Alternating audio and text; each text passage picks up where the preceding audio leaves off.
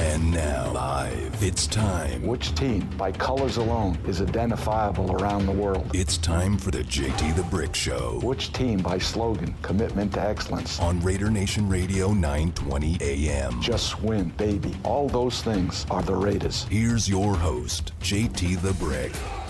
Out of the gate, JT, as we begin.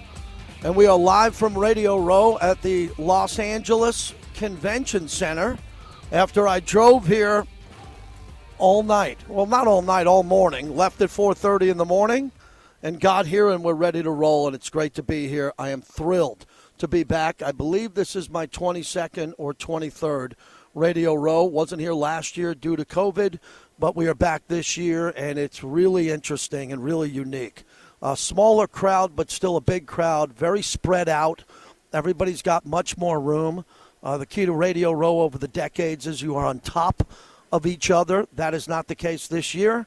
Uh, there's a lot of room between the sets here. It's kind of a quiet day, but we're going to have some big guests coming up here momentarily, which we're, we're excited about. And we're going to have a lot of national names. We'll be talking to Hall of Famers. And of course, from noon to 2, we'll have that Raider advantage that we have here on the flagship. And I want to thank everybody here. The Raiders digital team is here. They're going to do a great job. Q, our program director, set us all up here and got us here. So this week should be all about Q. Uh, getting a big pat on the back for pulling this off as we are here. And we got a great set, a lot of uh, Raider signage. I'm looking over to one set. There's Pat McAfee. The other set's Jim Rome. I'm looking at my set for my night show at Sirius XM in the back here, and there's a whole bunch of people just getting into town. Uh, my ride was interesting. I left at 4:30 in the morning from the mean streets of Summerlin, as Ed Graney would say, and drove all the way here. And I was on time. Things were going great until I hit a wall of traffic entering LA, which should have took me about 20 minutes. It took me about two hours to go the last 20 minutes, and made it just in time so we could get going here, start some interviews off, say hello, get settled in, and I'll be here to Friday at 2 o'clock. A couple of big topics that I want to get to right out of the gate. There's a reason I'm here, and I didn't come yesterday and I came today. I wanted to make sure we were fresh, we were excited about this opportunity. My number one goal, always at Radio Row, is to talk to the biggest names and have a lot of big time interviews and do it that way. But what I want to do this week is I want to work for Cliff Branch and the memory of Cliff Branch. So this week is all about Cliff and the opportunity for every caller that we talk to, because again, we're going to have limited time to take calls.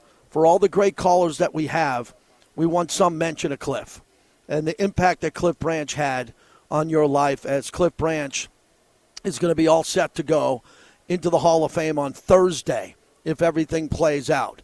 Now, I'm not a guy that's going to sit here and talk about jinxing anything. Uh, no one cares about me and my opinions on that. But I will tell you, everything is aligned for Cliff to be all set, to be ready to go, and be ready to go on Thursday night at NFL Honors. So I'd like to get ahead of this and be the spiritual radio guide for him going forward and to hear some great Raider fans from Oakland, from Texas, from the University of Colorado where he played, and all points in between. If you're a Raider fan this week, I ask you for one favor. Get ready for Cliff. Have some type of phone call, maybe in the beginning, middle, or end of your call, on what's happening in Cliff Branch's legacy in your life. And then hopefully we get some great news, which should be expected on Thursday night. And when we do get that, we'll have a celebration on Friday with a special guest. So that's the way it's going to be the rest of the week. We'll talk to all the Hall of Famers. Rod Woodson will join us coming up here in a little bit. He just texted me back. He's going to come on here probably in about 20 minutes. Michael Irvin, the playmaker, will join us. Uh, Fred Biletnikoff is supposed to join us, but Freddie had to move around today. We're also going to talk to Solomon Wilcots, who I have on often. He played for the Cincinnati Bengals. He's always a good guest. And then we're going to talk to an individual who played for the Buccaneers back in the day, Randy Grimes, who is an athlete in recovery, and he has a very good message to send when it comes to mental health, sobriety, pain pill addiction. I think it's an important interview because he has a lot to say. That'll be coming up here in a little bit. Uh, really, last week was all about Brian Flores and what was going to happen with his lawsuit. Uh, this week, as more and more NFL players fans and coaches are talking about the future of this league with the Rooney Rule, uh, we got to kind of not put this to bed, but figure out what's going to happen next in the next cycling hire because all of these coaches have now been hired. Brian Flores is not one of them. And with the other coaches that were just hired here over the last couple of days, you can see now why Mark Davis wanted to go relatively quickly with Josh McDaniels. He wanted to go reg- relatively quickly and get in there after tremendous due diligence to get the coach that he believes could lead the Raiders into the future. On top of that, Rich Bisaccia ended up in Green Bay as a special teams coach. I think that's a brilliant hire. If Rich Bisaccia wasn't going to remain the head coach of the Silver and Black, he can go to the team, maybe the best team in all of football, that came up short because of special teams. And that hurt in a big way. I mean, Green Bay would be playing here in the Super Bowl if it wasn't for special teams at home. They were the one seed in the NFC, and Rich Bisaccia goes there. And the other coaches that are moving around we'll get into as they land other jobs. Most importantly, Gus Bradley, who will be the defensive coordinator of the Indianapolis Colts. So if there's anything that you want to add on these Raider coaching hires, this would be the week to do it. We have this great Raiders set set up here to talk Raiders football. And how you feel about also your Raider Super Bowl memories as we go forward. I was just talking, I was on a show in Vancouver about 20 minutes before this show just started.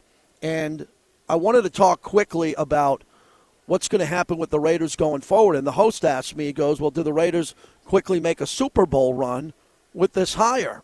I said, I have no idea. I don't know if they're going to take a one game step back, a two game step back, or win three more games.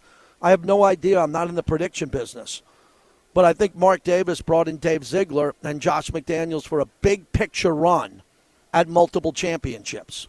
Does everybody understand that? This is a big picture run to get the organization where Mark Davis right now believes it needs to go with the competition level in this league and now the quality of GM he has working alongside the head coach. That's the way I'm telling it to everybody else here. I don't predict games. I predicted the Raiders to win nine last year and they won 10. But I think that the Raiders now are very confident in the headquarters in Henderson, feeling that they have the right team in place to go out and get better players. Most of this offseason, we will sit and talk about who are the better players. Who do they need to go out and get? And I think we'll find out pretty quickly as I sit here in Los Angeles at the convention center if they're going to go via the draft, if they're going to trade out of the draft and go get free agents, and what they are thinking about in regards to the direction of the quality of player that they want to put on this team and the direction of the youth of this team compared to the veterans of this team. I thought the veterans were a big part of the Raiders winning 10 games this year. They brought in veteran players like Denzel Perryman, Casey Hayward. You look at the additions on this team overall, they were solid and helped this team make the postseason. But there was also an influx of youth over the last couple of drafts, and some of the younger players really stepped up down the stretch, including Josh Jacobs, who I thought played very well in the final quarter of the season when the Raiders really needed to, him to step up in a big way. So that'll be the storyline. Last night, as I was on the air on Sirius XM, Dennis Allen was announced as the head coach of the New Orleans Saints, which I believe is a good hire there. Uh, Dennis Allen, former head coach of the Raiders, gets a second chance now to lead a team that he's been with for the last six years. The question there, which is a little bit controversial, is why did they interview Eric Bieniemy after they knew they were probably going with Dennis Allen? And that's been the root of the problem with the Rooney Rule and the problems that we've seen in football over the last couple of weeks, especially after the announcement of the lawsuit by Brian Flores. Was the Eric Bieniemy interview in New Orleans at the very, very last second another sham interview? And a sham interview is when you interview a candidate knowing that you will not hire them. And Raider fans should know all about Eric Bieniemy. He's African American.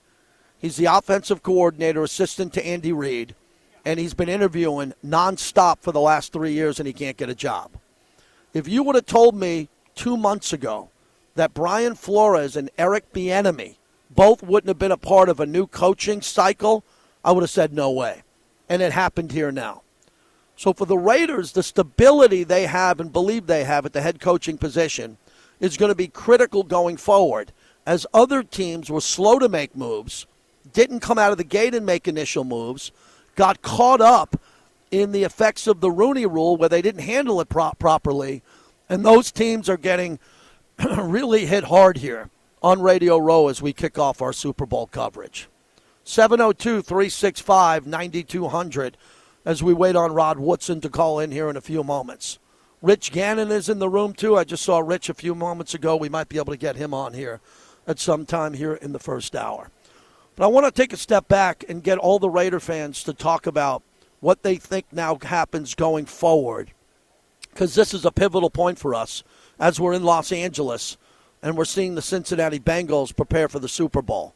A team that won two games a year, two years ago, four games last year, and catapulted themselves all the way to the Super Bowl. If the Bengals can do that, is there a chance that we could see that with the Raiders, especially with the Raiders coming off 10 wins?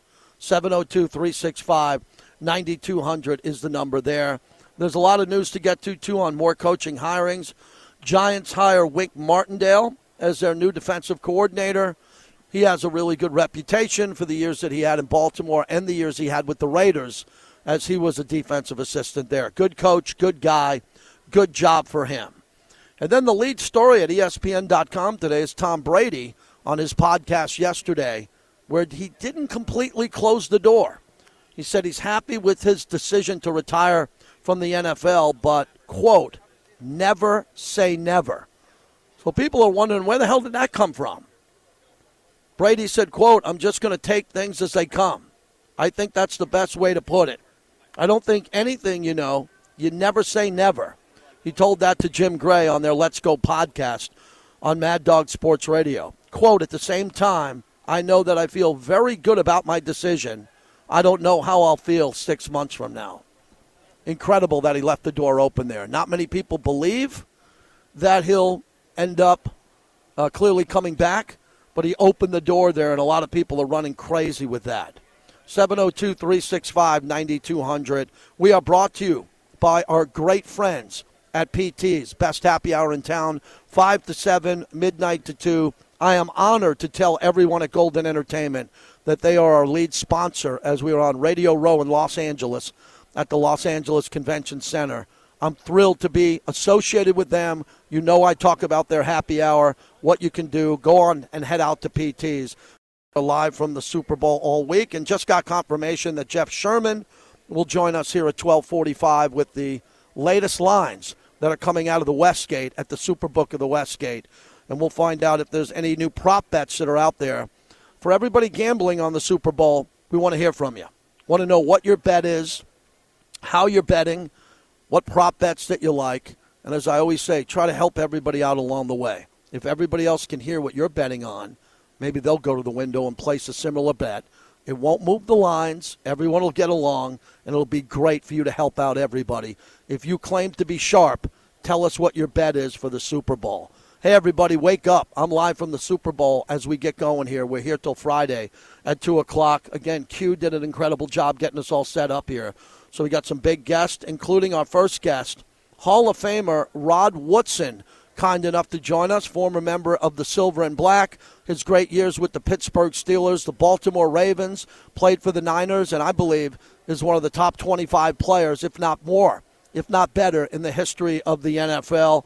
Rod, thanks for coming on. I appreciate it. How's that bonus check from the Pro Bowl treating you? You know, the extra little money for winning, it, it always helps. you want to win that game. I was so happy for Maxx Crosby getting the defensive MVP. Uh, he played with some energy, batting down some balls and running around a bit there, huh? You know what? It, you know, it's uh, he played the fastest on the field, right? And uh, you know, I, I look at it and know, I was talking to quite a few of the guys on the sideline, like you know, it, would be really hard for me to play slow like that. You know, just in, in my nature, I would want to play fast, and you know, and at times you would see certain guys on on the teams playing fast, you know, but Crosby just has it in him. He has that high motor anyway. It's kind of fun to watch him play. Uh, guys are getting frustrated with him because he was knocking down balls and he was chasing down the quarterbacks. So I, I enjoyed him doing that, man. I that because that's old school football. Um, you know, you have a competitor nature in you, and it came out in him. Rod Woodson joins us. Rod, I know I have to be careful. I went as a fan. You know, I'm a season ticket holder. I spend a lot for those tickets. I didn't expect to see the two hand touch and not bringing everyone to the ground. I understand why. After being a part of it and after playing in so many Pro Bowls like yourself, how do you think that game's going to evolve in years to come?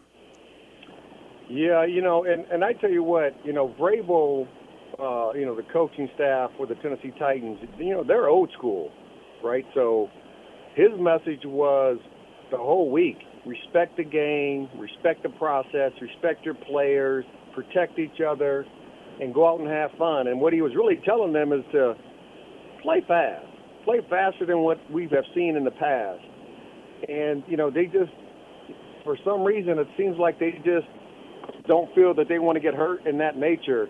So I don't know exactly where they're going to go with it. You know, uh, I think as long as fans keep, you know, showing up uh, and you know they get a good viewing from the TV, then I think they they'll probably keep it as is. Um, you know, I would like to see just a you know, as an athlete, as a competitor, my personal nature is I don't want to lose. I don't care what it is. And, you know, I would hope that that would come out in the guys. It did at times with different guys throughout, you know, games. You know, Burns for Carolina, and the defensive end. I mean, he was getting after our quarterbacks. I mean, he right. got back. I mean, he got back there quite a, quite quite fast, multiple times.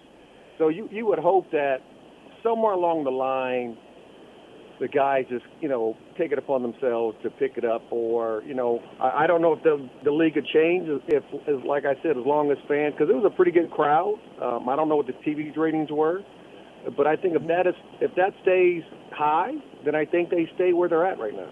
Hall of Famer Rod Woodson joins us. So, Rod, my big storyline, there's a few for the Super Bowl, but you do a lot of games as an analyst on radio. And I wanted to ask you when you played, when you were a corner before you went to safety, when there's a superstar on the other side, like Ja'Marr Chase, and you see Jalen Ramsey, take us back in the day for you when you wanted to blanket that receiver no matter where he went, because Ramsey moved around a lot against the Niners. He did not guard Deebo on every play. He switched off to his side and guarded Aiyuk. So what do you think the message should be for Ramsey to guard him? This this reminds me of Sugar Ray Leonard, Marvin Hagler. This is a welterweight, middleweight championship fight. How do you see that matchup?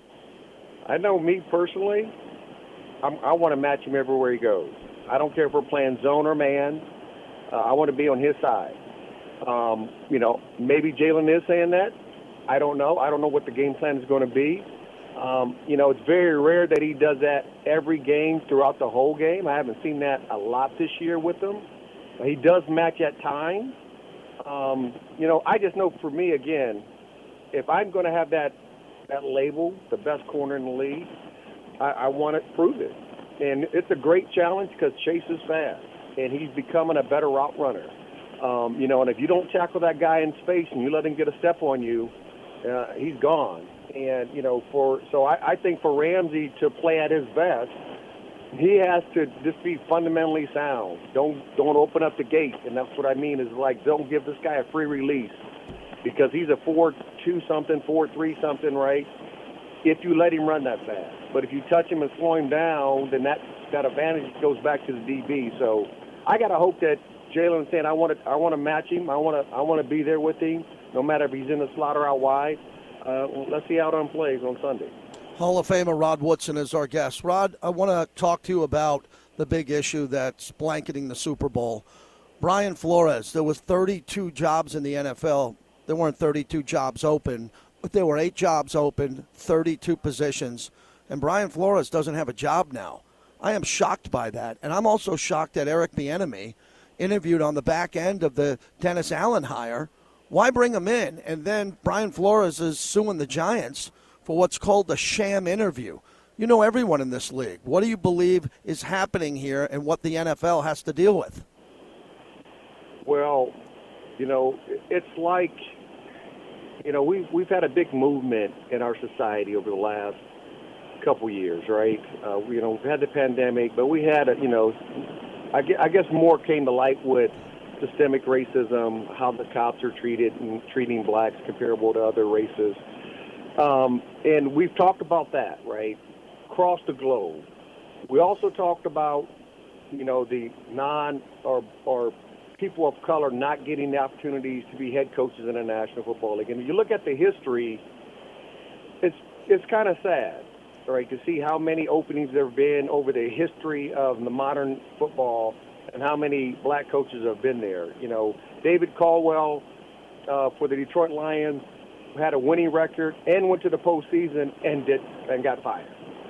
Um, the same thing with Flores. And you know, I, I think the hard thing is is when you tell individuals who own the teams, which is 32 billionaires, and they're all white, that they have to do something about it. They kind of look like they really have stuck their foot in the ground and said, "Well, no, you don't. You're not going to tell us how to run our program and run my team. This is my team." And they've gone really the opposite of the hiring cycle. Now, Lovie Smith came in, you know, in the 23rd hour and got that job with uh, Houston, and McDaniels, who I did not know he was biracial, um, uh, gets the job. So that's great, but there's still a lot of work to be done with the changing of the mindset of owners and GMs and team presidents to let them know that minorities can be leaders of men and that's at the end result. That's what really what it's about. It's not about X's and O's. It's about being leaders of men. But Rod, you coached in this league. How disappointed should African American candidates be now if there's a white assistant coach for Sean McVay and Kyle Shanahan? They seem to be the hot commodities now. They've never coached as head coaches in college. Obviously, it's their first job, and we're seeing more and more after I think this Brian Flores story is huge, but I'm more upset today about Bieniemy. I know Bieniemy has had a past and he's tried to clean that up, but he works under Andy Reid in a franchise that's been arguably the best beside the Patriots for the last four or five years. And I just couldn't believe, Rod, that they brought him in for an interview, hired Dennis Allen all day long, but he was in there for a seven to nine hour interview reportedly, and everybody says he doesn't interview well. Well, you've been in interviews. What are those interviews like, and how do you get better over the years so you get that job? Well, just because you don't interview well doesn't mean you're not a good coach. Some people just get nervous in those type of settings. But at the end, end result, he's going to create a great culture because that's what he knows, and he's going to teach good football, and he's going to put a good staff together, and he's going to have a, you know, I, I would think that he's going to make them guys understand what the standard is for their football teams, and that's to win championships. Uh, you know, a lot of times we get caught up in the PowerPoints or, you know, guys talking really, really well, and they get in and they don't coach real well. That's because they can't lead men. At the end result, I think you really got to slow down as owners and general managers and team presidents and ask yourself, can these guys lead 53 men to do uncommon deeds, to play for the front of the jersey instead of the back of the jersey? And if they do that, then I think that will open up that platform and hopefully open up their eyes to say people of color can speak to individuals to get them to do things they normally don't want to do and play for the team instead of individually. Um, so hopefully, you know, this thing, you know, maybe he dove on a sword for the betterment of all the other minority coaches out there in the world. Uh, you know, hopefully he ha- he he he still gets a job. But if he doesn't, uh, hopefully somewhere along the line, the hiring practices and the idea of what a coach is changes because it's sad. Uh, it kind of makes you, you know, I'm, I, I love, you know, the NFL and love coaching. It just kind of makes you want to cry because they really haven't moved forward past that needle what we've talked about for the last five to ten years. Hall of Famer Rod Woodson. Rod, last one. Who you leaning to? Cincinnati's been on an unbelievable roll. The Rams get the home game with the veterans. Who do you like? You know, I got I got two Fort Wayners playing okay. in this game. I got Jessie Bates the third, and I got Ben Skowronek. Right, so they're both from Fort Wayne, my hometown. And you know, I would love to see both of them win the Super Bowl. It's not going to happen.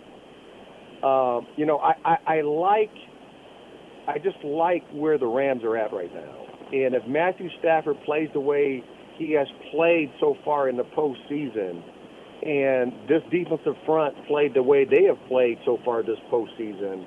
And I know in the championship game, um, you know, Joe Burrow didn't get hit that often, but Aaron Donald's a different beast.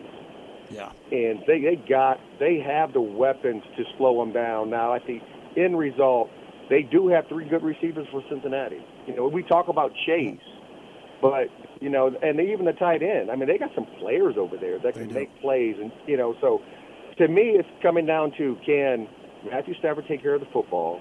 Can the defensive front for the Rams get after Joe Burrow? Because if they sack him seven, eight times, they are not going to win that game. Talking about the Cincinnati Bengals, so I really believe in the Rams being at home, um, but I, I just like where the defense is at. I like I like what Raheem Morris has really done with his defense this year and how they've come around, especially this late three games run.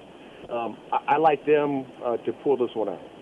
Thank you, Rod. Appreciate you doing it. Dinner on me in Vegas when I get back. Always appreciate you. All right, my brother. I'll talk to you. Thank you, Rod. There he is, Rod Woodson.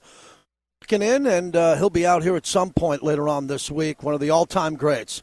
Appreciate his analysis of everything that's happening, not only on the game, but being an African American Hall of Famer and everything that's happening in this league with the coaching hires as of now. That's someone I wanted to talk to. We got Michael Irvin, the Hall of Famer. So we're starting off our coverage here with two gold jackets. The great Rod Woodson and Michael Irvin are coming up here shortly. You want to get into the show in between these interviews? Uh, give it a shot, 702 365 9200. Alan in Vegas, our first call from Radio Row in LA. Thanks for calling. Hey, thank you, JT. Um, with the Rams and Bengals this Sunday, I just want to say that I'm really proud of Matt Stafford and what he's been able to overcome. Because in the past, when a quarterback gets a new coach or a new offensive coordinator, most people say that it takes about a year for the quarterback to learn the offense and be productive in that offense. But Stafford's been able to do it in one season. And look at him, he's in the Super Bowl. And as a Raider fan, that gives me a lot of optimism that Josh McDaniels can create an offensive scheme that Derek Carr can learn quickly in his first year and hopefully get us back to the playoffs. That's a really good point, Alan, about the scheme and what's going to happen there. The only other issue is the Raiders got to get better players on defense. They have Aaron Donald, Jalen Ramsey. They traded for Von Miller, who's a Hall of Famer and still hopefully has something left heading into the Super Bowl. The Raiders and this organization now has to thread the needle and nail it when it comes to getting free agents who are going to come in with something left in the tank. Mike Mayock was de- decent at that. We'll see if he's able. Uh, I, I have a lot of confidence in this team and this new leadership at GM. So I think there's going to be an opportunity for them to get it done, but they have to get better players. Yeah, absolutely. And then you look on defense, a new defensive team, and again, I hope that uh, that Coach Graham can tailor it up for the players on our team, and also keep Casey Hayward and others, and give Maxx and Ngakoue productive in this new scheme, so they can get us back to the playoffs, also at a more productive rate than. I, I would agree with you. Thanks for the phone call. I would agree with you. Again, it's not going to be easy just because this is a 10 win team. But I think Josh McDaniels took this job because he's comfortable with the organization, the ownership, uh, loves the GM connection to him. And with all of this going forward, they have to get some better players. The thing that was interesting about Mike Mayock is Mike Mayock did a pretty good job at getting veteran players and getting free agents to come in. And A couple of those coaches and players from the Chargers to come over that had something left in the tank to make a playoff run. But the next thing that has to happen here, the next thing that has to happen is we have to find a way where the better players who are in the prime of their career want to come in and make a difference. They have to want to come to Vegas because of the tax issue, everything that's happening going forward, and they have to say, This is where I want to play defense for the next two to three years of my career. And I think it's very important now that we take a look at what's going to happen. Patrick Graham comes over from the Giants to lead the Raider defense. Listen to what he had to say about the scheme of his career so far going forward. The scheme is always based on the people. So again, the people are going to be different. You know, you could try to, you know, everybody's going to do it. They're going to try to look at a body type and try to say, oh, this guy's like this guy they use, and this guy's like this guy they use, which is fine. But the scheme is going to be based on the people. And until I get to know the people here, you know, I want to speak for those guys. I haven't really met anybody, everybody there, but like in terms of just the scheme will be reflective of the people and what's needed for that game plan. But you can anticipate it being multiple, if that makes sense. You know, people ask four, three, three, four. I say yes. I mean, so I answer to both of them. So you can say two, four, yes. Three, three, five, yes. I mean, whatever, whatever number you, you, however you want to rearrange the front seven, the whole eleven, yes. And we'll see what happens. and it's funny you mentioned that because mm-hmm. at head coach Joe Judge's press conference, he talked about customizing the defensive scheme and things as basic as the front, mm-hmm. week to week based on your opponent. So, as someone that's going to be teaching this from week to week, what are the challenges to having a variable defense each week based on your opponent? See, no matter what, in terms of the, the structure of the defense, in my opinion, this is my opinion, in terms of the structure of the defense, whether it's, you know, thir- three, four, four, three, what, how, two, uh, four, two, if you're talking about nickel, four, two, five, whatever you want to look at, it comes down to the fundamentals. You know, in terms of stopping the run, you're setting the edge, building the wall. So it doesn't matter how the how the the people are lined up. When the ball snap, we got to build a wall. We got to make sure we got a good edge. I could, you can set an edge from a 3-4. You can set an edge from a 4-3. Passing game, you got to make sure you're playing your leverage. So whether it's cover one, three, two, whatever it may be, we could play that out all those groupings. We got to win our leverage and defend the deep part of the field. And then after that, you got to tackle. So again, is it hard to teach that? Not if you start with the fundamentals.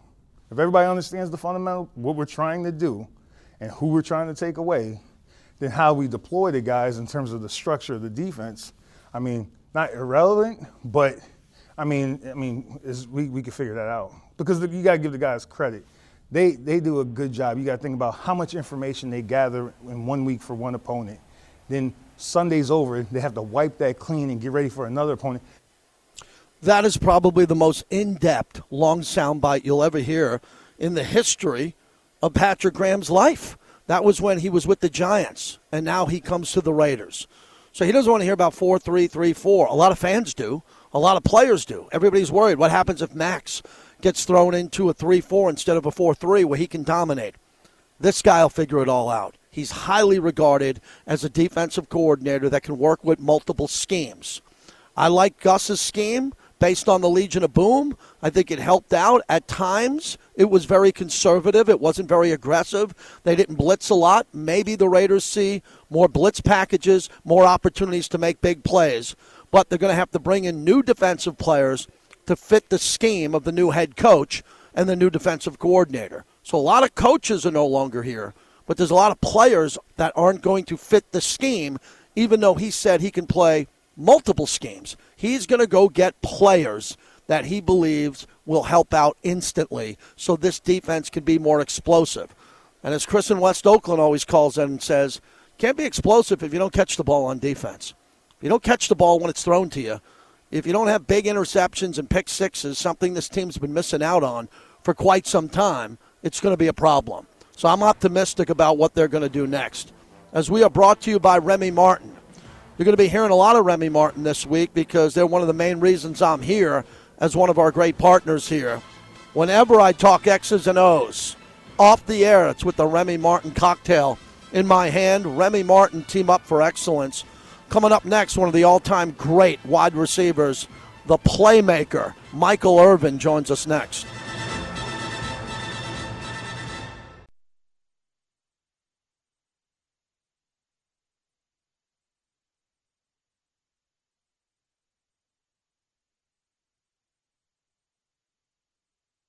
You know, I think if you would have told me before the season that we'd be going to the Super Bowl, I probably would have called you crazy. You know, nothing surprises me now. I know the kind of guys that we have and the team that we have. So, you know, there's there's still one left. We're excited about this one, but you know, we'll celebrate tonight and then move on. Back to Radio Row at the Los Angeles Convention Center.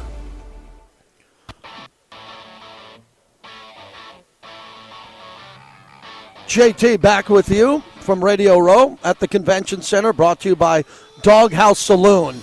The best place to watch the Super Bowl is Doghouse Saloon inside Resorts World Las Vegas, the newest property on the strip. There's not a bad seat in Doghouse to watch the game. Plus, there's a sports book right on site to place your bets for the Super Bowl.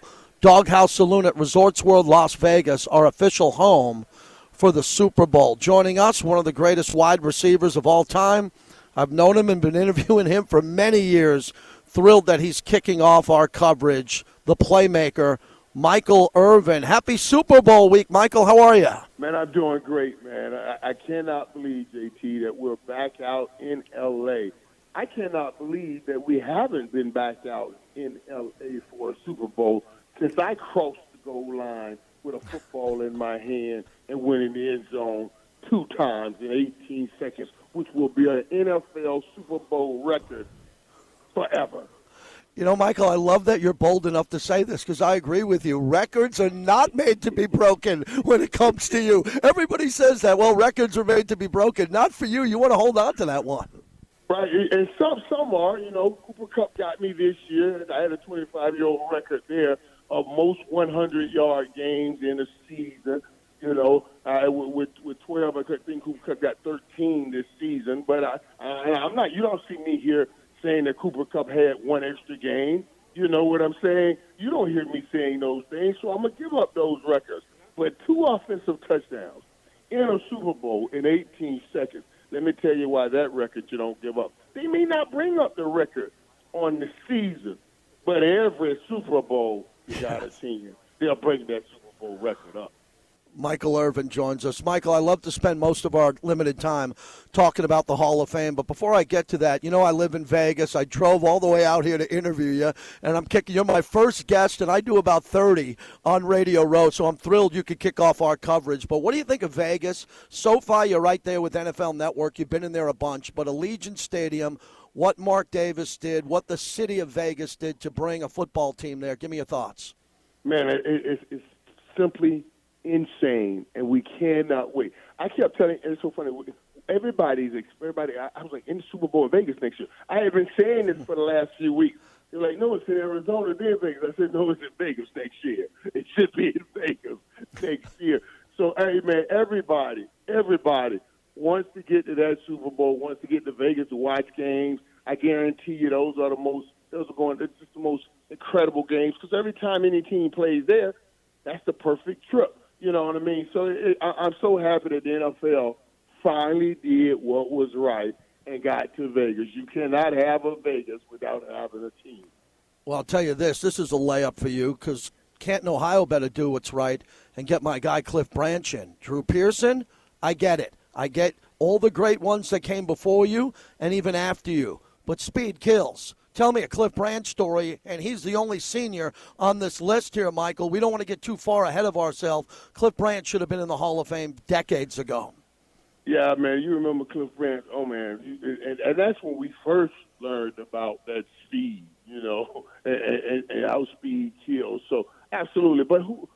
Even when you look through all of these, you look through all of these guys that they got going in right now.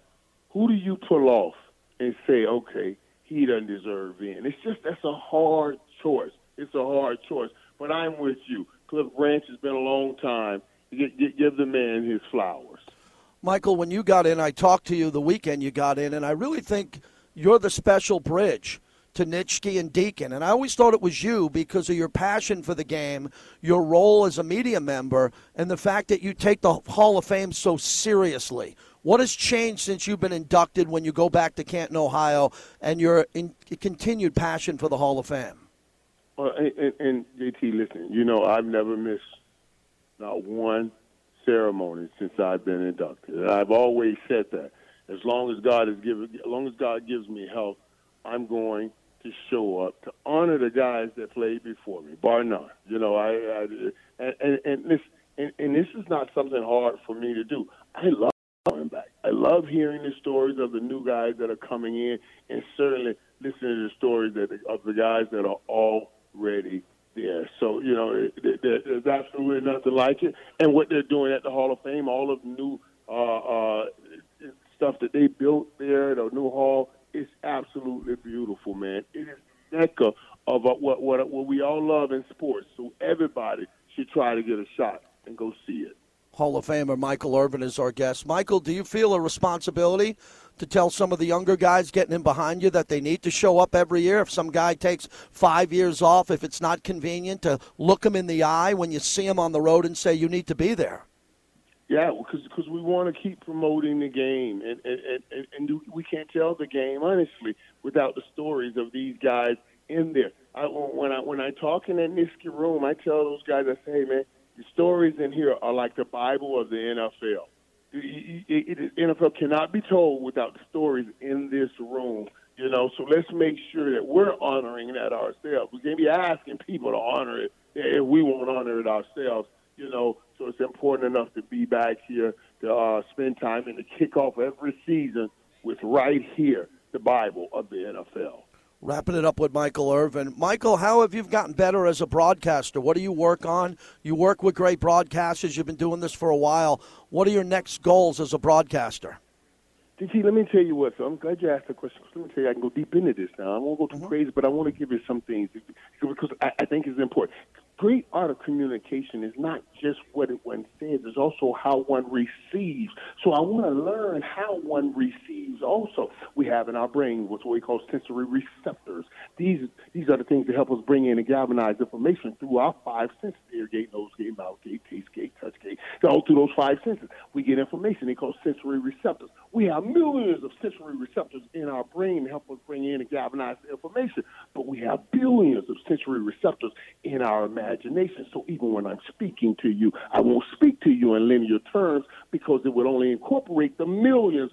But if I speak to you in story form, a movie form, anything that I put the right kind of analogy, it brings in your imagination. It opens up the billion of sensory receptors, and now your brain is more vibrant and listening to what I'm saying. This is what they do when the movies come on and they play music before mm-hmm. the scene. Donna, Donna. They're playing that to activate the billions of receptors in your imagination. And you start thinking about all the possibilities of what may happen, even when you know what's going to happen, you still jump. You see what I'm saying? Learn how to activate those billions, and you'll learn how to communicate better to people was there a cowboy broadcasting school? Considering the money you and Troy have made as broadcasters, then Romo com- then wait, then Romo comes in. Romo comes in and sets the bar with his money. What was going on there in Dallas, bro? You guys picked up on this.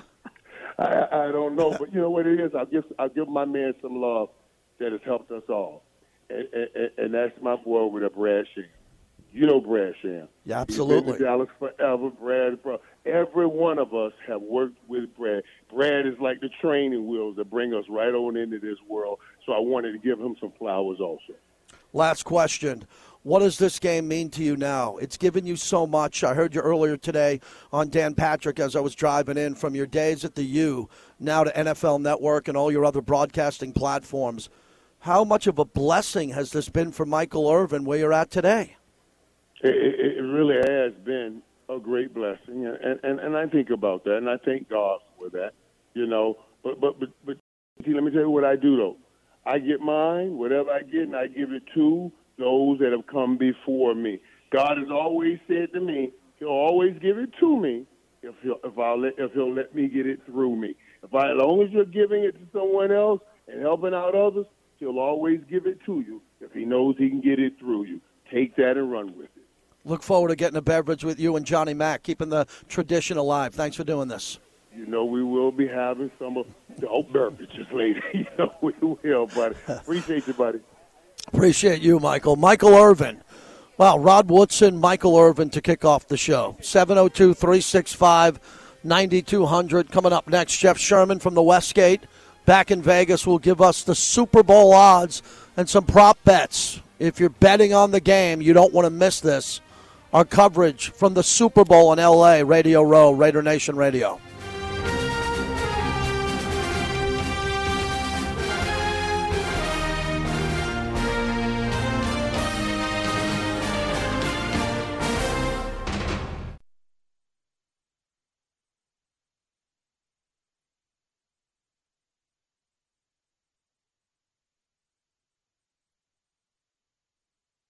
What he's done, he's elevated everybody around him. He's made me a better coach. He's made his teammates better. He's such a great person. I think you guys know from getting a chance to interact with him. If you don't root for this guy, something's wrong with you. Back to Radio Row at the Los Angeles Convention Center.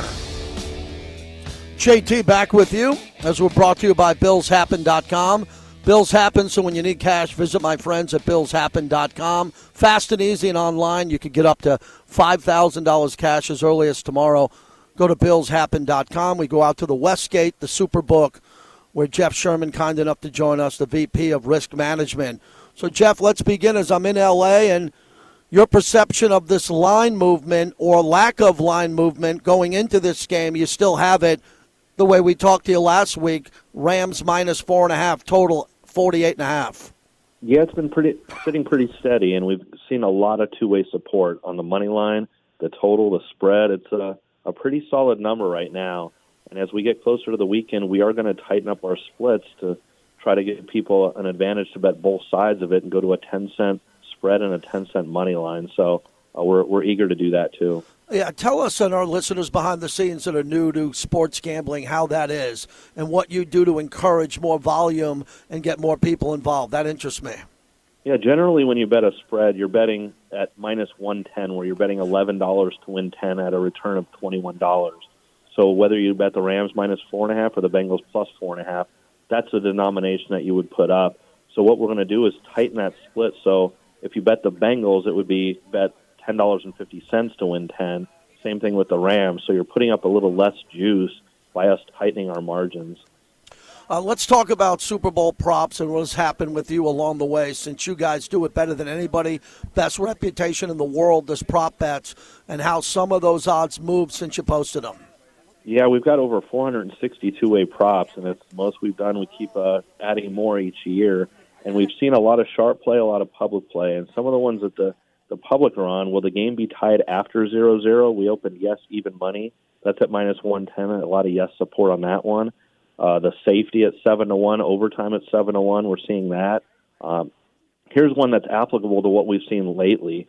Well, the game be decided by exactly three points. And if you look, look recently, five out of the last six playoff games have been decided by exactly three points. The only one that didn't was the Kansas City Buffalo, which was by six in overtime. So that was even close. And so you can get four to one odds on it being decided by exactly three points. A lot of yes support right now on that one. Uh, some of the ones that the sharps have been playing over quarterback sacks, we opened five flat. We're up to five over 50. Uh, longest gross punt by Johnny Hekker from 55 and a half to 53 and a half. And here's one with Ja'Marr Chase on his rushing yards. We opened two and a half. We're up to four and a half on that. Jeff Sherman from the Westgate. Let's talk about the first touchdown scored in the Super Bowl. Historically, where do bettors go to that? A running back, it could be a quarterback sneak, a bold wide receiver making a big play downfield, and then the value in guessing right and betting right on a defensive touchdown. Yeah, well, you see a lot of that with, uh, you know, first of all, the, the touchdown against any other we have at minus two dollars, and we've seen some support for anything but a passing touchdown. Um, and then when you look at the players, you see a lot of the wide receivers. The quarterbacks get a lot of support in the 25 to 30 to 1 range. Just because of the long odds, you'll see that. And then the defensive players, you see them up at 40, 50, 60 to 1. So a lot of people just sprinkle a little bit of money on them. But generally, you see the Odell Beckhams, the Cooper Kupps. Those are the ones that are commanding a, a lot of support in the 6.5 to 7 to 1 range. Jeff, take us through the anytime touchdown. That seems like a prop that everyone would want to get involved with. You know, you know these players and the stars: Mixon, Akers, Kupp, Ja'Marr Chase, Odell Beckham Jr., and then you got Higgins and Boyd. There's got to be some value there as you look at the odds. Well, yeah, that's just it. And you know, we offer a two-way market on that. So Cooper right. Kupp, for instance, is yes minus 160, no plus 140. But a lot of those popular players, you see at short prices uh, when you compare it to other prop prices. So the public will get involved in the yes side and generally the sharps will play the nose side of the touchdown props. Jeff Sherman's our guest. Jeff, let's talk about props tied to other sports. If you give us a couple of examples of some fun ones, maybe tied to the NBA, NHL, and other sports, and how fans love that. Yeah, you know, we keep trying to be unique each year we do this stuff, and uh, one of them I came up with is with the uh, Olympic hockey, the Germany against U.S. men's Olympic hockey game. Total goals in that minus a half against Stafford rushing yards. So that's obviously unique, as rare as the Olympics come around. Uh, I did some golf ones. You know how big I am with golf. Mm-hmm. Phoenix Open winning score this week uh, against Joe Burrow passing yards, and Burrow passing yards minus 12 and a half. We even incorporated UNLV for the locals, UNLV points against Boise State on Friday night against Joe Mixon rushing yards, Mixon minus four and a half. I uh, want to wrap it up also connecting this with a couple of quarterback MVPs of the past. What is that prop like when you think about the MVP when it typically goes to a quarterback? Usually goes to a quarterback, and these are two really good stories at the quarterback position. Yeah, and that's a starting point when you look at the MVP odds. And we have mm-hmm. Stafford at even money and Burrow at five to two, and it's somewhat uh, correlative to the money line of the game. And it and it just deviates a little bit because you bring the other other players into play. But those are the starting points. Those are the ones everyone looks to do because even if Cooper Kupp has a fantastic game, it's Stafford that's going to be leading that right. charge and able to take care of uh, other players involved too. So those are definitely the starting points, and they get the most tickets and most money bet on them. Hey, last one here, Jeff. What amazes you? You've been doing this a long time, and for our listeners all over the country, when they come to the Westgate for the Super Bowl, I mean, it's an enormous crowd. There's so much action. What has evolved over the last four or five years with the development of great sports apps where you can bet real time and how fans now are betting more nationally, different states around the country, but why they always come back to the Westgate? What you guys do best? Well, it's it's basically like Disneyland. You see a line, but you know what we've learned is to expedite that and get people in and out a little bit quicker. So there's more fluidity to that, and then we have a quick sign up process if you want to get the app, so you don't have to wait in line and every one of the props that we offer is available on the app. And when you log onto the app, you can download the prop sheet itself if you want to check the rules of it. So we keep get adding more to it, so you're more informed on what's going on. But everything is right there on your phone. You don't have to wait in the lines. You could be sitting in the book and, and just fire it in in two seconds. And that's what's been fantastic. Things have really changed since the app, and we offer everything we do over the counter on the app. Excellent. Thank you, Jeff. Thanks for connecting with us at the Super Bowl. We just got to Radio Row. We're happy you're one of the first we're talking to you. Really appreciate you. All right. Thanks, JT. There he is, Jeff Sherman, uh, joining us from the Westgate back in Vegas. You know, we talk to him every time in Vegas. Now we get a chance to do it from Los Angeles as we are live from Radio Row, brought to you by Grimaldi's. Hands down, my favorite pizza in Las Vegas, only at Grimaldi's. You can get the famous New York style cold fired brick oven pizza that you crave. Grimaldi's has four locations in the Vegas Valley. To find one near you, go to grimaldispizzeria.com. That's why I can guarantee you we're the only two people that got Michael Irvin and Rod Woodson on Radio Row right out of the gate. That's a good start for us. Next hour, we'll weave through it. But let's reset with you at the top of the hour on a little Raider Nation Cliff Branch talk. That's my goal this week. I want to hear from some Cliff Branch fans as this should be his Hall of Fame week.